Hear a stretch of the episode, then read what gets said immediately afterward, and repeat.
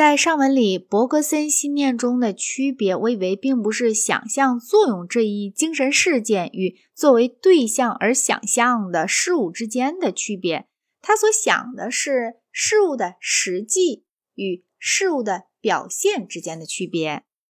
至于主体与客体的区别，即以进行思考、记忆和持有心象的心为一方，同以被思考。被记忆或被描绘心象的对象为另一方之间的区别，就我所能理解的来说，这个区别在他的哲学中是完全没有的，不存在这种区别，是他真正假借于观念论的地方，而且这是非常不幸的假借。从刚才所讲的可以知道，就心象来说，由于不存在这种区别，他可以先把心象讲成中立于精神和物质之间。然后又断言，脑髓尽管从来没有被描绘成心象，仍是一个心象。随后又提出，物质和对物质的知觉是同一个东西，但是未被感知的心象，例如脑髓，是一种无意识的新的状态。最后，心象一词的用法虽然不牵涉任何形而上学理论，却仍暗含着一切实在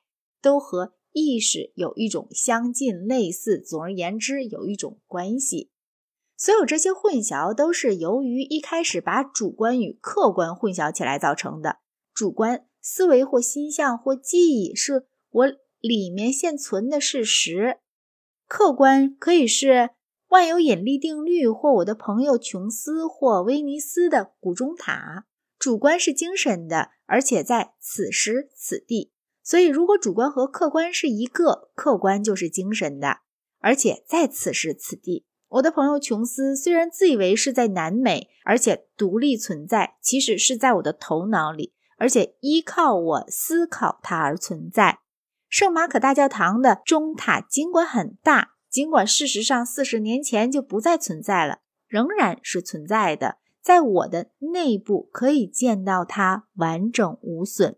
这些话绝不是故意要把伯格森的空间论和时间论滑稽化，仅仅是打算说明那两个理论实际的具体意义是什么。主观和客观的混淆并不是伯格森特有的，而是许多唯心论者和许多唯物论者所共有的。许多唯心论者说客观其实是主观，许多唯物论者说主观其实是客观。他们一致认为这两个说法差别很大。然而，还是主张主观和客观没有差别。我们可以承认，在这点上，伯格森是有优点的，因为他既乐意把客观和主观统一化，同样也乐意把主观和客观统一化。只要一否定这种统一化，他的整个体系便垮台。首先是他的空间论和时间论，其次是偶然性是实在的这个信念，然后是他对理智的谴责。最后是他对精神和物质的关系的解释。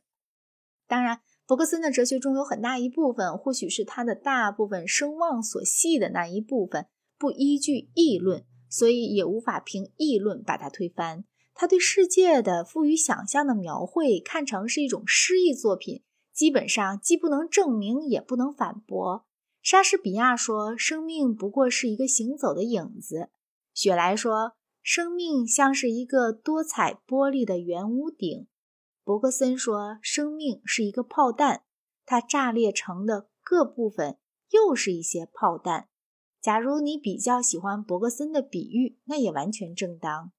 伯格森希望世界上实现的善是为行动而行动，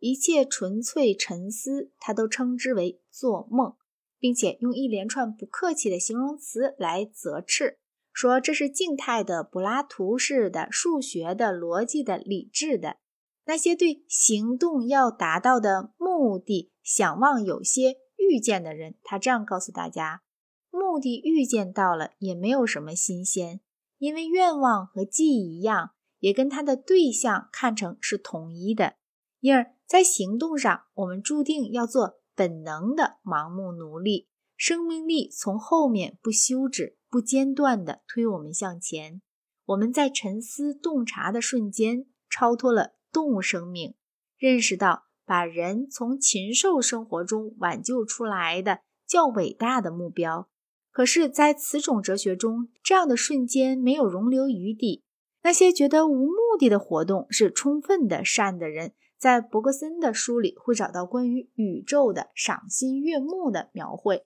但是在有些人看来，假如要行动有什么价值，行动必须出于某种梦想，出于某种富于想象的预示，预示一个不像我们日常生活的世界那么痛苦、那么不公道、那么充满斗争的世界。一句话。有些人的行动是建筑在沉思上的，